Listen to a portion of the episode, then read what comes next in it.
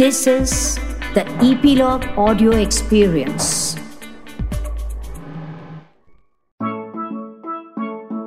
प्यारे बच्चों, आपको मैंने पहले भी एक कहानी में बताया था ना कि नन्ही दुनिया खूबसूरत यानी ब्यूटीफुल होने के साथ साथ ढेर सारी खुशी से भरी है आज की कहानी भी इसी को साबित, यानी प्रूव करती है यह है एक चंचल तोते और आलसी भालू के बारे में। इसे लिखा है, हमेशा की तरह मैंने डॉक्टर कुसुम अरोड़ा ने और आप तक लाए हैं एपिलॉग मीडिया। कहानी यूँ है कि एक जंगल में एक भालू रहता था। वह बहुत आलसी था। उसकी गुफा ज़्यादा बड़ी नहीं थी ऊँची थी और आप जानते हैं पहाड़ों की गुफाओं में ऊपर, नीचे, इधर, उधर अक्सर छोटे बड़े छेद होते हैं। इन्हीं छेदों में कभी कोई छोटा सा जीव जैसे गिलहरी, चूहा, छिपकली, चमगादड़, यानी बैट्स, और तो और कभी कभी सांप भी रहते हैं। पर इस भालू की गुफा के छेद ना कुछ बाहर की तरफ़ और ऊपर थे और उन छेदों में रहते थे तोते। तोते ना बहुत ही विचित्र यानी अजीब होते हैं। जानते हैं? तोते तकरीबन 400 तरह के होते हैं अलग अलग हम्म इनको कहते हैं इनकी 400 प्रजातियाँ यानी टाइप्स होती हैं।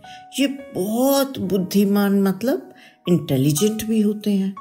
और तो और सबसे मज़े की बात है कि अगर कोई तोता हमारी, यानी इंसानी भाषा बोलनी सीख जाए और उसे जंगल में छोड़ दिया जाए तो वह बाकी तोतों को भी इंसानी भाषा बोलना सिखा देता है। है ना मज़े की बात? इसके बिल्कुल विपरीत, यानी उल्टा भालू सिर्फ़ आठ तरह के होते हैं। और तोतों के जैसे ही भालू भी बहुत इंटेलिजेंट होते हैं। भालू सर्दियों में गहरी नींद लेते हैं और इतनी लंबी नींद लेते हैं कि उठते हैं बसंत के आने पर। और इसके बाद अगली सर्दी आने तक बहुत कम सोते हैं। पर यह भालू ना ऐसा नहीं था। यह भालू बड़ा आलसी था। सिर्फ़ खाने के लिए नदी पर जाता और मछली पकड़ लेता तो ठीक। अगर नहीं पकड़ पाता तो जो कुछ भी आसानी से मिलता, खा लेता और आकर अपनी गुफा में पड़ा रहता। ऊपर रहते तोतों में एक तोता था बड़ा शैतान। वह आलसी भालू को कभी नीचे जाकर चूंच मार देता, कभी कच्चा फल उसके सिर पर फेंक देता और आलसी भालू जो था ना, उसे अपने पंजों से उसे हटा देता। भालू उसे छोटा बच्चा समझकर ज़्यादा कुछ नहीं कहता।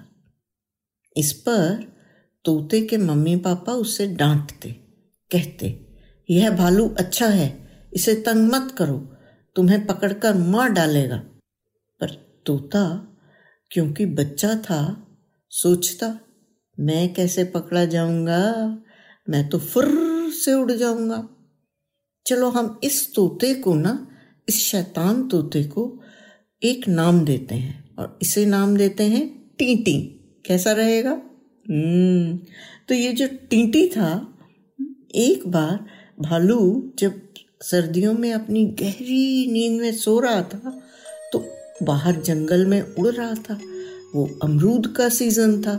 उसने क्या करा? एक बड़ा सा कच्चा अमरूद तोड़ा पेड़ से और भालू के पास आया और उसके थूथन, यानी उसके नाक के ऊपर, ज़ोर से ऊपर से उसे छोड़ दिया। अब उसे मारने के चक्कर में वो थोड़ा भालू के नाक के पास आ गया। उसने कहा, ये तो सोया हुआ है, मैं तो उड़ जाऊँगा। पर भालू था तो भालू और इंटेलिजेंट तो था ही। उसने टक से अपना पंजा उठाया और इस टीटी को पकड़ लिया। अब वो सब जो बाकी के तोते थे, वो बेचारे भी सन्नी पात में आ गए। मतलब डर गए। उन्होंने कहा, आज तो ये टीटी गया। पर भालू ने पता क्या करा? उसके ऊपर सिर्फ़ ज़ोर से गुर्राया। और टीटी डर गया। उसने सोचा, अब तो मैं गया। मुझे तो मम्मी पापा की बात मान लेनी चाहिए थी। ये सोचकर वह रोने लगा। जैसे ही उसने रोना शुरू करा, भालू ने उसे छोड़ दिया। उसे मारा नहीं। टीटी खुश हुआ। और जब आप थोड़े डरे हुए होते हैं, सहमे हुए होते हैं तो आप क्या करते हैं? आप भाग कर अपने मम्मी पापा के पास जाते हैं ना?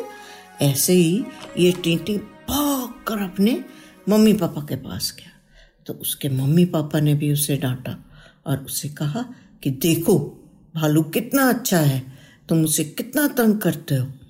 फिर भी उसने तुम्हें नहीं खाया। तुम गंदे बच्चे बन रहे हो। टीटी बेचारा चुप कर गया और उसने कहा, अब से नहीं करूँगा बिल्कुल भी। वो टीटी जो था, वो समझ गया कि भालू उसे प्यार करता है। फिर बसंत आया। और भालू जाग गया। भालू ने एक अंगड़ाई ली, उठा और सोचा, चलो, खाने की तलाश में निकल पड़े। वो खाने की तलाश में निकल पड़ा। पर शिकारियों ने एक जाल बिछा रखा था। भालू बेचारा उस जाल में फंस गया। अब वह गुस्से से, ज़ोर से गुर्राया। उसकी आवाज़ जो थी, वो गूंजी। और आवाज़ गूंजकर तोतों तक पहुँची। सबसे पहले शैतान तोता था ना जो टीटी हम्म, वो वहाँ पहुँचा। उसने जैसे ही भालू को जाल में बंद देखा उसे बहुत तकलीफ़ हुई।